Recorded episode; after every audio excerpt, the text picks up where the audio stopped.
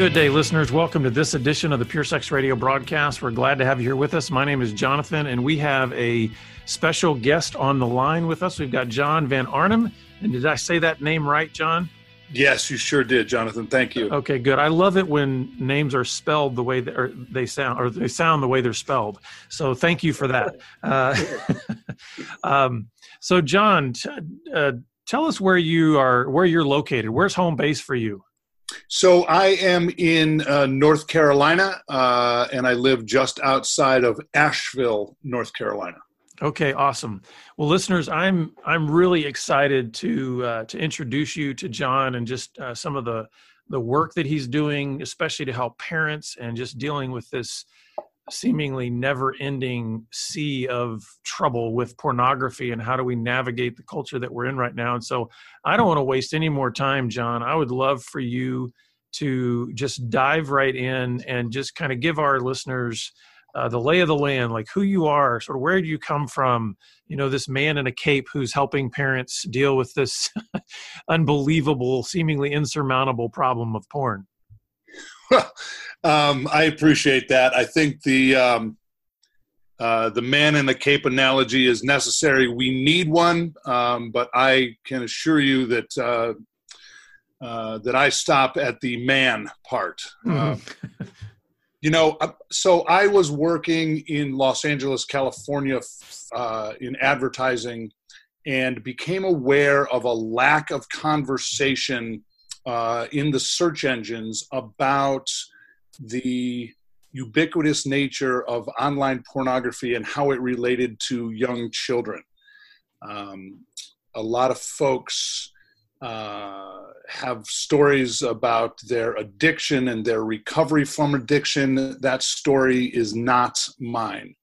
A lot of folks have a story about how they were called or moved to this topic that was also not mine. I really identified a lack of conversation and just decided, um, after a lot of work, candidly, uh, seeking out a group that would stand up, uh, lend their name to this topic. Uh, and I find myself simply as a dad and someone who is unafraid to take this topic uh, on head on. Uh, and I believe it has been that um, sort of ideal that uh, we at the Third Talk have tried to tried to emulate that has shown the limited success we have had so far. So let's talk a little bit about the the impetus of of getting sort of interested or at least beginning to do research in this topic. Like what what maybe was the most surprising the most shocking like what kind of grabbed you in the sense of like oh my goodness there's there's a void here. There is something that's maybe bigger than what i thought it was. Like can you tell us a little bit about what was stirring either emotionally or just like what grabbed you? Sure. Um, online pornography searches within within the major search engines um, hovers around 20% of all search. Mm-hmm. Uh, that is a tremendous number. Um, it is bigger than retail. It is bigger than um, certainly any one individual um, uh, piece of the pie as far as search is concerned. And I remember thinking that uh, there is, there is so much effort on the sheer volume of this, larger than the NBA um, the NHL and Major League Baseball combined, uh, there didn't seem to be the same sort of uh, depth of conversation around preventing young children from seeing this content. I believe it's something that we can all agree on. Uh, from almost no matter what walk of life we come from, where our belief systems are, where we are socioeconomically or culture, um, this is really something that does not belong in the eyes of young children, and uh, it was it was really that that um, uh, that became the impetus for my deciding to uh, uh to lend my name to several great organizations that are already uh, having conversations in this regard.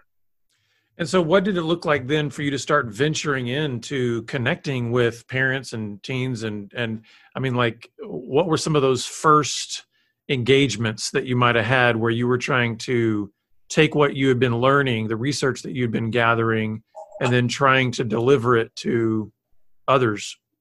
So I began in a very large effort and thought that by uh, working within the search engines uh, and lending my expertise and knowledge within the search engines, I could um, have the largest and the most immediate impact. And um, so that began as a global effort and then became a national effort.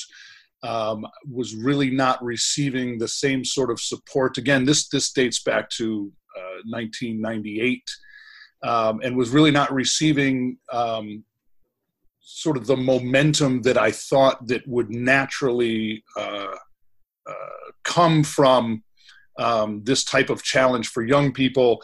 Uh, it was when I moved into the county with which I live where uh, I began to get traction. And when I say that, I mean talking in schools and talking in churches, uh, doing individual counseling sessions, and um, I call them coaching sessions. Uh, I consider myself to be a coach, uh, a coach in the prevention of young children viewing online pornography. But when I um, began to get success, um, I had a very fortuitous meeting with um, a very brave and very thoughtful um, member of the Department of Public Instruction here in North Carolina who took a real risk. I think it's really fair to say took a real risk. Uh, nobody wanted her to include this in the curriculum, and allowed me uh, a 90 minutes uh, speaking engagement in front of the Department of Public Instruction's counselors, administrators, SROs, teachers, and it received such high marks that they began to have me back. Um, I've done several different trainings for um, as I said, counselors and administrators. Uh, and I usually do about three of those a year and have for the last four years. That um, uh, culminated in a keynote speaking engagement with the state of North Carolina's PTA. That was for this coming up May 15th, um, obviously, due to the uh, current uh, pandemic that has been canceled, but the momentum is certainly swinging in the right direction. Mm-hmm. So, um, what were some of the uh, what are some of the key things that you're trying to communicate that is allowing for some of these doors to be open? Because obviously, there's some things that seem to just shut down certain doors immediately. Like, you know, sometimes if you come in and you're leading with a moral message or you're leading with a faith type message, sometimes those things can be so like politically too hot to handle that they just kind of shut the door immediately.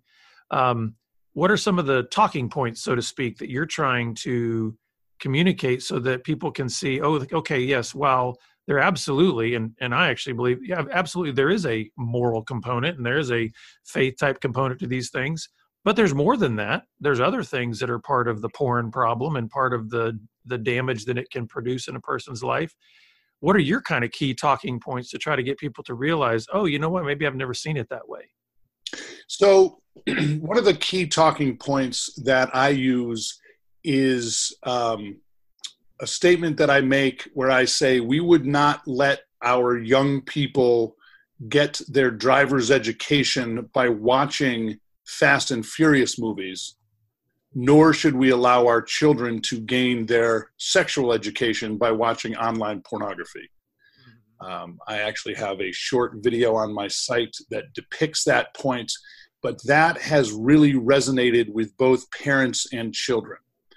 Um, I think it's fair to say that I have determined that my strength is the ability to have this conversation in large congregations of both parents and children.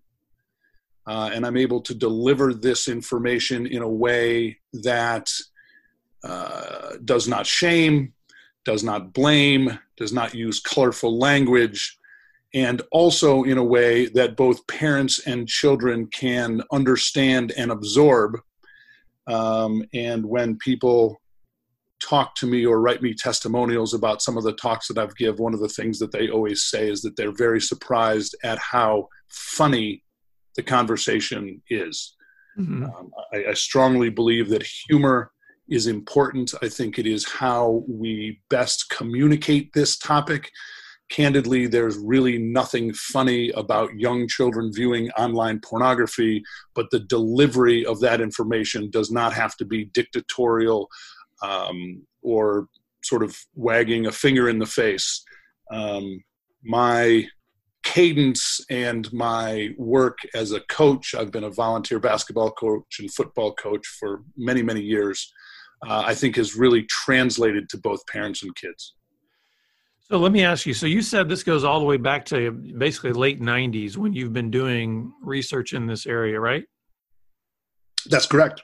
So, um, so really, in many ways, you're talking about all the way back to kind of the birth of residential internet.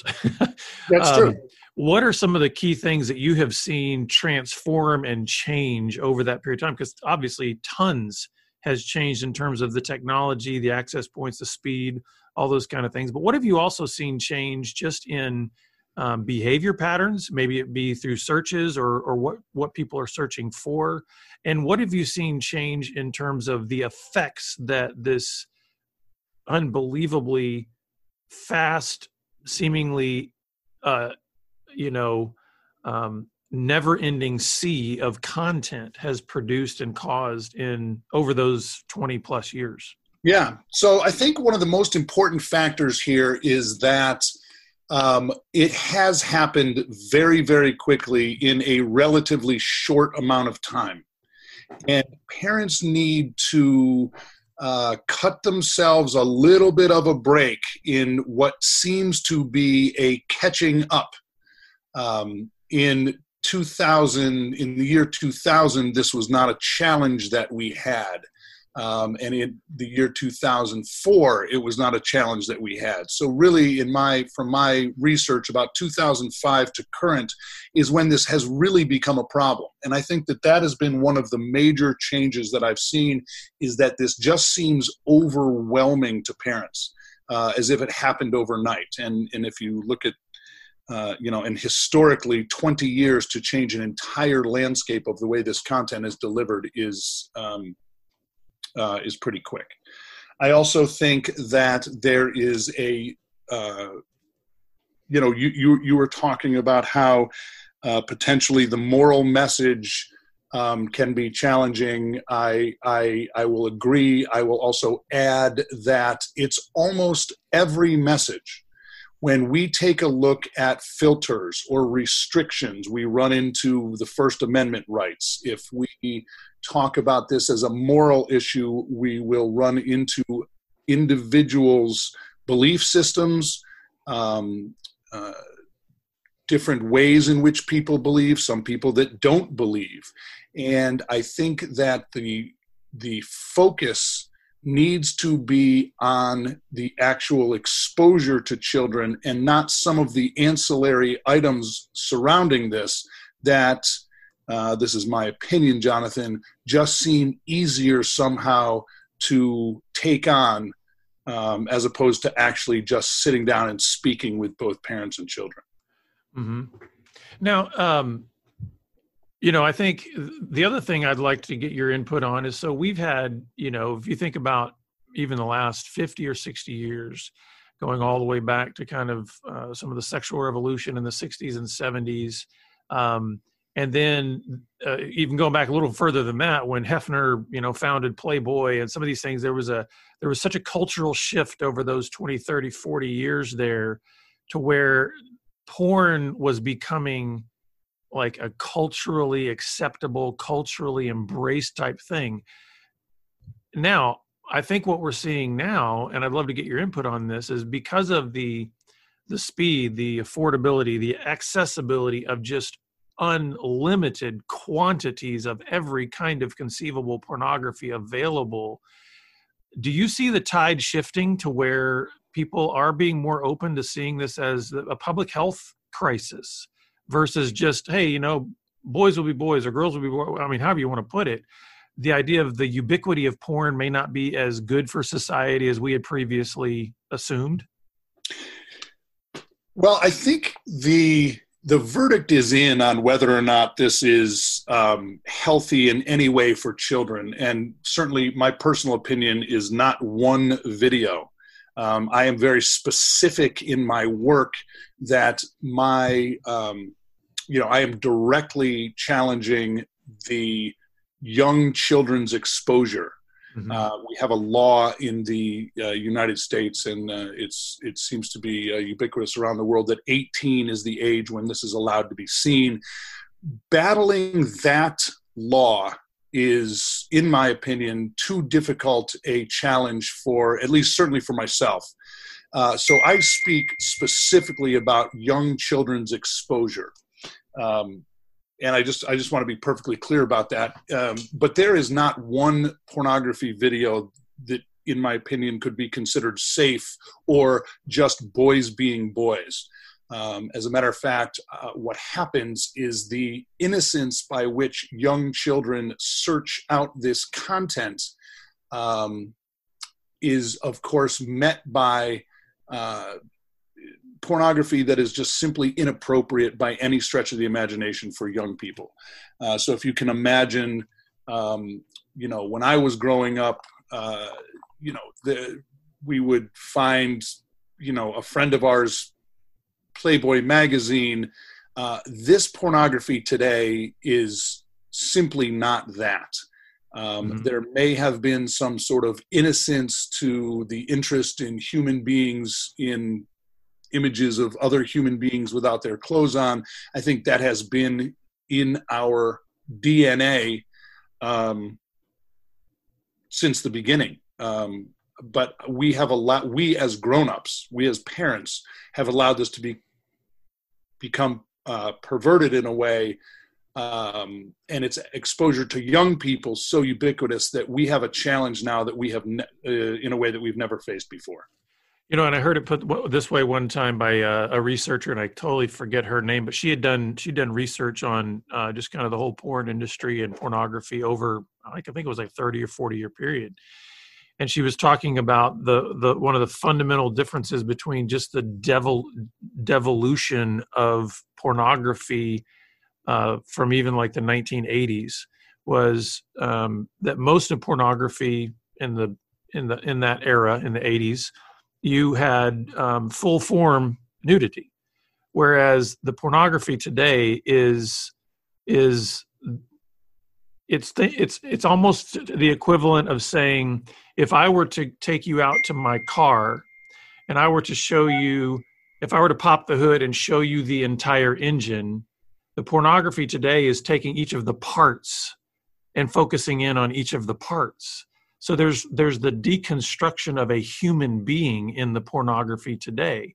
So not only what i'm hearing you say is that there's a there's a danger for young children to be just seeing pornography um, because of just i think what it does to, to brain chemistry the kind of things that it can the overstimulation those kind of things but even the types of pornography that are are shown today um, they are they are deconstructing what it means to even be human. Would you say that's part of what you're seeing too in your research?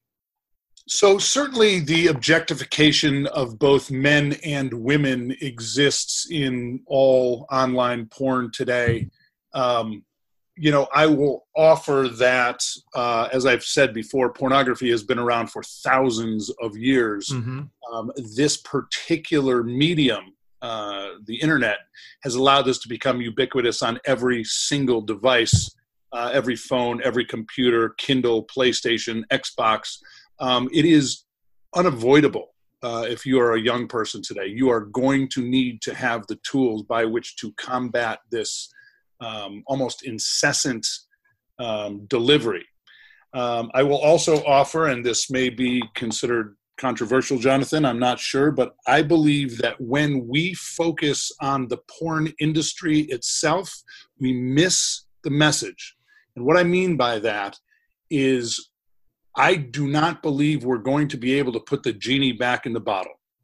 Um, I mm-hmm. believe that uh, that ship has sailed, And what we now need to do is prevent and protect our young people from an inevitable exposure. Um, this content was never meant to be seen by young people. Uh, this content was never designed to be um, sort of some sort of uh, sexual education. And again, we as we as parents have allowed that to become the norm, mostly because I think parents in general are very apprehensive about initiating this conversation. They don't know where to begin, they don't know how to say it. It's not something that they're familiar with, or if they are, they're worried about, uh, you know, questions that their children have about their use. Um, and I really try to counter that by saying, um, you know, after you turn 21 years of age, um, a parent might uh, drink beer. Uh, but that doesn't mean that we would allow our children to drink beer simply because it's something that the parents do. And I believe that is one of the largest impediments to parents having this conversation is that they just don't know where to begin. Um, and so that is what we try to do at the third talk. We just try to initiate that conversation and begin a very, um, a very long, uh, multi-conversational uh, dialogue between parents and kids that hopefully goes on um, for years and years after they uh, they meet with uh, one of our representatives. Yeah, so let's talk about that a little bit. Share a little bit about just uh, the third talk and kind of what your mission is, and then and then what you really are are seeking to deliver to parents, so that you can, so that they will have that confidence and and the sense that okay, I I can do this. I can have this conversation with my kids. Yeah. So one of the things that I let so so there's three real tenets to the third talk. One of which is that it's not real. Uh, what they're seeing is not real. And um, and again, Jonathan, I want to make perfectly clear that that I am discussing protecting children and providing them the resources necessary to manage a inevitable exposure. I do not believe that we are going to be able to keep kids from seeing this. We need to safe give them tools to safeguard themselves against it. So oh, yeah. I do that in three different ways. One of which is is saying that it's not real, literally meaning you are not seeing something that is uh, natural or that happens in real life. Um, there's a lot of money spent to make it appear as if it is just a natural occurrence, uh, but it's really not. And in the same way, um, folks would film a Fast and Furious movie if you got into the car with Dwayne the Rock Johnson or Vin Diesel to drive to the set of a Fast and Furious movie, you would be stingingly disappointed in their putting their seatbelts on, putting their hands at 10 and 2, adjusting their mirror, putting on their blinker, and driving the speed limit to the set of the movie. Um, that is not how people behave in real life, and it has been created specifically uh, for excitement, uh, again, not dissimilar than a Hollywood action movie. The second thing I let people know is that it's not healthy. And what I mean by that is that uh, there is dopamine that is released in the brain that can flood the brain with a very positive sensation. Uh, medical doctors would be more specific uh, than I would be as a coach. Uh, but what happens is we're seeing in 2011, there was a study that showed 14, 15, 16, and 17 year old uh, young men watching an average of 50 pornography videos a week. That's better than seven a day. And what they determined is that it wasn't just the titillating nature of this content to a young person, but it was the release of dopamine. Mm-hmm. So if you get your dopamine released by kicking a soccer ball into a soccer goal, uh, you're going to become a good soccer player. If you get your dopamine released by uh, winning a uh, spelling bee or getting an A plus on a math test, uh, you're going to become great at spelling or at math. Uh, unfortunately, if young children uh, receive their dopamine release by watching online pornography, and we're seeing this in in huge numbers obviously um, unfortunately kids are going to become very good at watching porn And once those neural pathways are created by the release of this dopamine and the um, individual and solo uh, consumption of this content, uh, it becomes really unhealthy. Now, there are debates about whether or not this is uh, addictive in the classical sense or not. I make no judgments in either direction. I will tell you in all the uh, talks that I've given and all the individual uh, coaching sessions that I've done, I do believe that this content can become compulsive. Mm-hmm. Um, children running home from school or skipping last period to get home before their parents do so that they can get online and watch this content. I have spoken with young men who will sit in their father's chair uh, that has the back to the corner of the room with headphones on, watching online pornography while their parents are 20 feet away in the kitchen making dinner. Um, because it just becomes such a natural, normal part of their lives. Um, that is a battle I believe we all have to wage and to let young people know um, early and often that this is not a normal way um, to spend your time. Mm-hmm. So then, how do you help people? How do you help? We've got a few minutes left, and I'd love for you to be able to give some some tips on how you help parents kind of get over the hurdle of the fear, the the apprehension about just entering the conversation. And and I if I understand a little bit about what you guys are doing, and I love the way that you said this is this is trying to invite them into a long process is that um, this is not about a singular moment in time. This is not about trying to say let's let's let's pull together our PowerPoint presentations, parents, and deliver this one single momentary, you know, talk to your kids. What I hear that you're saying is you're trying to enter, help these parents enter into an ongoing conversation with their kids about these, about this content, about the dangers, about um, good health. So, so how do you help parents get over that hump? Yeah, absolutely. So I'm I'm fond of saying that um, nothing is going to take the cool out of something faster than speaking to your parents about it. Right. I I it, it, this is an ongoing conversation. Uh, it is not a, a, a one-off conversation, a set it and forget it type of event. Um, it is a opportunity to begin a conversation, and I will know that I have achieved my goal when we have just simply adding this to the lexicon. We do a very good job of talking to our children about uh, drinking. We do a good job of talking to our children about smoking. We do a good job of talking to our children about drugs, stranger danger, riding in cars, even stop, drop, and roll. Uh, right? There's not a child alive today that doesn't know what stop, drop, and roll means, although the opportunity for them to use that in their lives is negligible. Mm-hmm. Um, you know, I, I, I, say at my at my lectures, I say, you know, with all due respect to anybody that's had to roll themselves out on fire, I don't know anybody that knows anybody that knows anybody that has ever had to do that. And yet, from kindergarten on, we are all aware of how to use that information.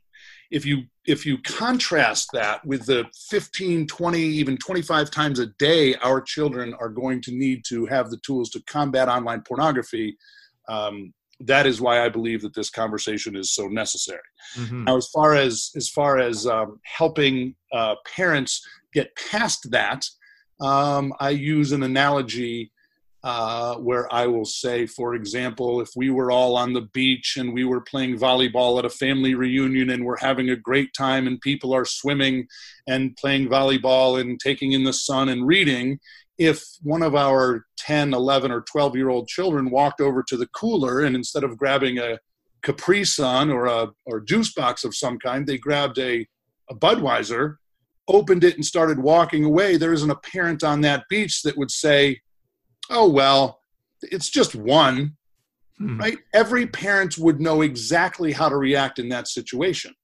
Um, we need to see online pornography in the exact same way uh, that this is an immediate action. We need to let our children know far in advance of their first exposure, um, which uh, my research indicates is 11 in the United States. Uh, we need to let them know far in advance that this is not acceptable for them, it is not approved, um, and that parents are aware of it. And then we need to continue that conversation in, in an ongoing way. Mm-hmm. Um, simply initiating the conversation has proven to be very difficult, and that is what we do by having um, uh, conversations in large groups. Uh, we don't ask anybody to raise their hand. We don't ask anybody to give us any individual stories. And we're really hoping that when they leave, parents can start the conversation by saying, Hey, what did you think of what that guy said? As opposed to, you know, honey, please come in and sit down. Your mother and I would like to have a conversation with you about online pornography. right. Um, that has proven to shut down conversations. Um, the other thing that I think it's important that parents realize is that they are not the experts here. Uh, we are not the experts here, unfortunately. Um, our children are. Um, I certainly did not grow up in a time of online pornography, um, and uh, parents that are having children now um, a lot of them also did not grow up in a time with online pornography, and that this is new, and they need to give themselves a little bit of a break, take a deep breath, understand that this is a difficult conversation, but to begin that conversation is only beneficial to young people and, in my opinion, our uh, culture as a whole. Mm-hmm. Well, John, I think uh, with this conversation, we probably only scratched the surface. We're we're out of time, but I'd love for you to be able to share with our listeners just how they can get uh, resources from you, more information about what you guys are doing at the Third Talk. Sure. Um, uh, the the website is thethirdtalk.org. Uh, we are a 501c3 here in the state of North Carolina, um, and uh, we encourage people to uh, read about what we're doing. Um, there are a few videos online. Um, we also have a, a, curriculum where we train trainers, uh, folks that want to utilize this information and deliver it to groups of people on their own. Uh, we certainly encourage that.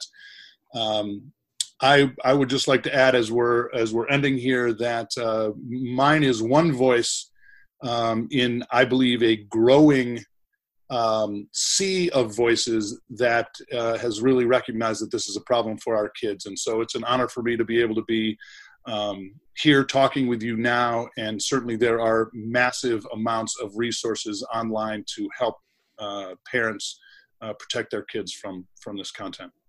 Yeah, well, and and we'll put uh, that information in our show notes so that parents can easily and quickly get to those resources. But John, thanks for taking the time and for being on the program with us today. Sure, it's my pleasure. And listeners, we're always glad that you're with us. And uh, and if you're a parent out there that's uh, just just struggling to kind of get over that hurdle of really getting into some dialogue with your kids on these topics, please reach out to us. We'd love to point you into towards resources that can help you. And uh, we look forward to seeing you back here again next time on the Pure Sex Radio broadcast. Take care. Pure Sex Radio is paid for by Be Broken Ministries. Visit us online at puresexradio.com.